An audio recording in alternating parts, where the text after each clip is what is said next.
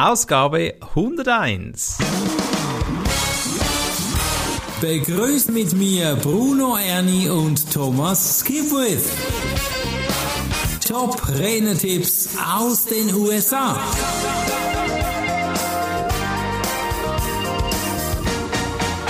Herzlich willkommen zur Ausgabe 101. Ich merke gerade bei der Anmoderation muss man längere Ausgabesätze sagen. 100, 199, 101. Die Sätze werden länger.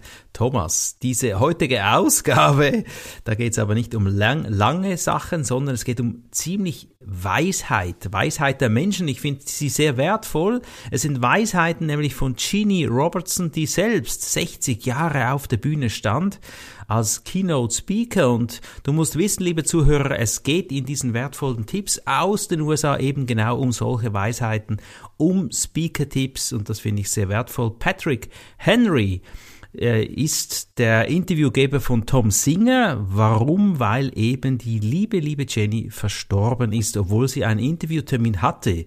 Ist das korrekt? Ja, drei Tage vor dem Interview ist Jenny leider verstorben. Und äh, unser Moderator äh, Tom Singer hat dann Patrick Henry gefragt, ob er einspringen kann. Und der hat natürlich zugesagt. Mhm. Also in allem steckt eine Geschichte bei dir, bei mir und bei Ginny und ich finde es so schön, dass wir jetzt da einteilen, beziehungsweise diese wertvollen Tipps noch erhaschen können. Was ist denn Ihr erster Tipp? Der erste Tipp ist, in allem steckt eine Geschichte. Mhm. Also hier geht es ums Thema Storytelling. Und damit eine Geschichte erfolgreich ist, darf sie erst auf die Bühne gebracht werden, wenn sie fertig ist. Also Ginny hat bücherweise, also so Legal Pads, in den USA gibt es so Blöcke, die sind gelb, mit gelbem Papier, äh, in Legal-Größe, statt A4 haben die ein anderes Format, sogenannt Legal. Mhm. Und die hat offenbar ganze, die, die ganze Firma, die diese Blöcke herstellt, ja, über Wasser gehalten. Zumal ja heute oh. fast alles digital gemacht wird, ja. Mhm, ja. Aber äh, offenbar hat sie sich einfach äh, minutiös immer Gedanken gemacht, welche Geschichten sind ihr widerfahren, was hat sie gehört, was hat sie gelesen, was hat sie gesehen, um dann irgendwann mal daraus eine Geschichte für auf die Bühne zu zimmern. Und äh, sie hat eben dann das erst auf die Bühne gebracht, wenn sie der Überzeugung war, so jetzt hat sie die Geschichte so geformt, dass sie wirklich gut ankommt. Mhm. Und ich denke, das macht Sinn. Ja? Also etwas halbfertiges, äh, halb gegartes Hühnchen schmeckt halt einfach nicht so gut. Und das ist bei einer ja. Geschichte genauso. Absolut. Und darüber hinaus, also nicht nur inhaltlich muss die Geschichte gut stimmen, sondern die Geschichte muss auch meisterhaft vorgetragen sein. Da sind wir wieder mhm. bei meinem Thema. Hallo. Jetzt, äh, Hallo. ich habe mir also Ginis Reden angeschaut, die sie auf YouTube gestellt hat. Also natürlich nicht alle, aber ein paar wenige. Oh, Und cool. ihre Mimik war so überzeugend für das Publikum, dass sie ihr Publikum mitreißen konnte. Und das ist natürlich lässig. Und ich sage auch, wenn du wirklich gut ankommen willst, dann musst du auch deine Mimik und deine Gestik einsetzen. Oft ist es sogar so, dass ein, ja, eine lustige Einlage, ein lustiger Satz erst dann lustig wird, wenn du das Gesagte mit der entsprechenden Mimik unterstreichst. Unbedingt. Die Körpersprache ist natürlich sehr, sehr wichtig, das wissen wir alle. Und absolut, ich, ich äh, werde mir die Videos gerne auch noch sichten. Du machst mich jetzt richtig ge gewunderig, sagt man auf Schweizerdeutsch. Neugierig. Also, neugierig, genau. Aber es ist natürlich typenabhängig. Es muss dir natürlich schon entsprechen, dass du da so rüberkommst. Aber die Ginny hat so eben gepunktet. Ja, genau. Und wenn sie eingeladen wurde als Speakerin, ist sie immer sehr früh hingegangen. Also nicht erst eine halbe Stunde vor dem Auftritt, schon, sondern schon wesentlich früher. Mhm. Denn auf diese Weise konnte sie Bezug nehmen zu dem, was vor ihrem Auftritt gesagt wurde und was da passiert ist. Mhm. Dann konnte sie anknüpfen an aktuellen Sachen, die gerade nur für dieses Publikum dann aktuell waren. Also so hat sie ihre Inhalte noch zusätzlich zugeschneidert, maßgeschneidert. Das ist schön. Sie ist auf die einzelnen Referate eingegangen, auf die, auf die Örtlichkeiten, hat es persönlich gemacht. Genau, also ich war gestern an einem Training in Spiez mhm. am Thunersee Und da bin ich am Vorabend angereist, mhm. hatte dann die Gelegenheit, mit dem Kunden zum Abendessen zu gehen. Und da konnte ich natürlich ganz viele Sachen in Erfahrung bringen, die ich dann am Folgetag, also gestern, dann ins Training einbauen konnte. Mhm. Und das war super. Das, ja, ist super. Kommt ja. einfach toll an. Ja, ja. ja ich habe äh, mir das auch jetzt, wenn du das so erzählst, war ich lustigerweise auch in Thun an einem Referat. Also das ist Region Bern, für liebe die, die Menschen, die zuhören, nicht wissen, wo Thun ist. Da hatte ich ein Referat und da ging ich auch sehr früh, zwei Stunden vor dem Speech, um einfach alle Menschen noch persönlich kennenzulernen und mit ihnen noch ein bisschen zu sprechen.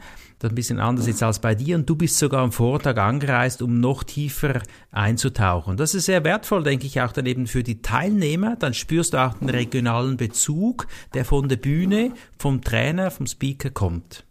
Absolut. Und damit sind wir auch schon bei Tipp Nummer zwei. Mhm. Hier geht es darum, dass sie sagt, es lohnt sich immer nach Gelegenheiten zu suchen, mit deinem Publikum in Interaktion zu treten. Mhm. Keine Interaktion ist zu klein. Mhm. Sie schrieb beispielsweise Autogramme und gab Produkte aus, bis die letzte Person gegangen war. Das, war, das ist aber schön, oder? Mhm. Ja. Nimmt sich ja. Zeit. Also ja. nicht äh, so dieses Bild von dem Berater, der mit dem Helikopter einfliegt, Staub aufwirbelt und dann wieder abzieht, mhm. sondern eben da bleiben, zur Verfügung stehen, Fragen beantworten, Autogramme geben, Bücher verkaufen, bis der Letzte gegangen ist. Und sie hat auf Facebook angeblich alle Fragen, die sie dort gekriegt hat, persönlich beantwortet. Wow. Also da entsteht natürlich ein absolut persönlicher Bezug. Das ist sehr persönlich.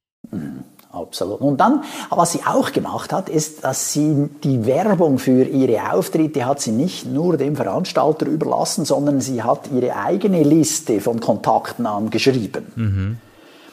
Und äh, Patrick Henry sagt, damit hat Genie ihre Veranstalter immer wieder positiv überrascht, weil andere Speaker haben das oder machen das offenbar nicht. Mhm. Wie ist das bei das dir? Machst du das auch?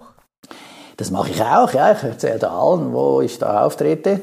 Wobei im Moment, muss ich sagen, habe ich kaum öffentliche Auftritte, aber primär Trainings. Da muss ich dann niemanden zusätzlich einladen. Das macht der Veranstalter, die, die Firma, die mich eingeladen hat. Ja, also ich mache das auch. Ich erwähne das gerne in meinem Blog, so Newsletter. Zum einen ist es Werbung für den Veranstalter, zum anderen ist aber klare Ansage, dass auch ich unterwegs bin, dass bei mir was läuft. Und wenn ich Thomas deine Newsletter lese, dann sehe ich schon auch immer, dass du auch für andere Werbung machst, beziehungsweise für Aktivitäten, die über dich laufen und das finde ich immer sehr, sehr schön. So auch für diesen Podcast hier, den wir gemeinsam machen.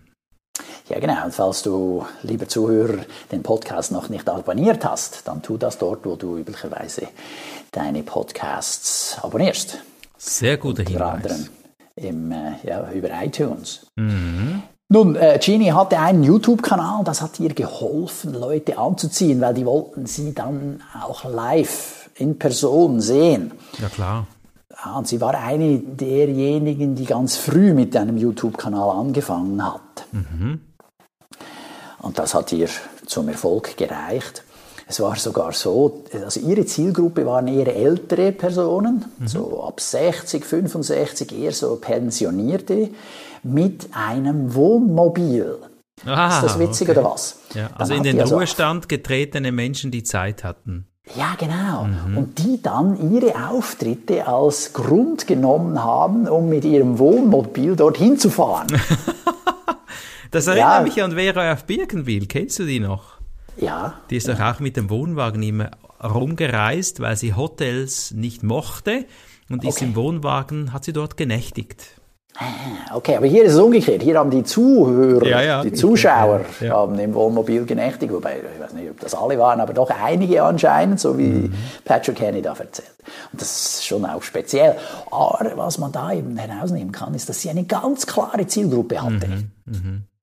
Und das da muss ich mir selber immer wieder bei der Nase nehmen, da muss ich auch noch schärfen. Ja. Meine Zielgruppe ist noch nicht so scharf. Das haben wir ja schon immer wieder mal erwähnt hier bei diesem Podcast und das scheint schon wichtig zu sein, die Zielgruppe zu stärken, zu schärfen. Finde ich interessant. Was mich an diesem Beitrag fasziniert ist, sie ist ja war, war, Verzeihung, eine ältere Person und hat doch regelmäßig YouTube bedient. Und das ist ja auch Technik, die man dann beherrschen darf. Ich finde das toll. Hat sie super gemacht, also fantastisch. Ja, hat sie noch einen letzten Tipp oder so?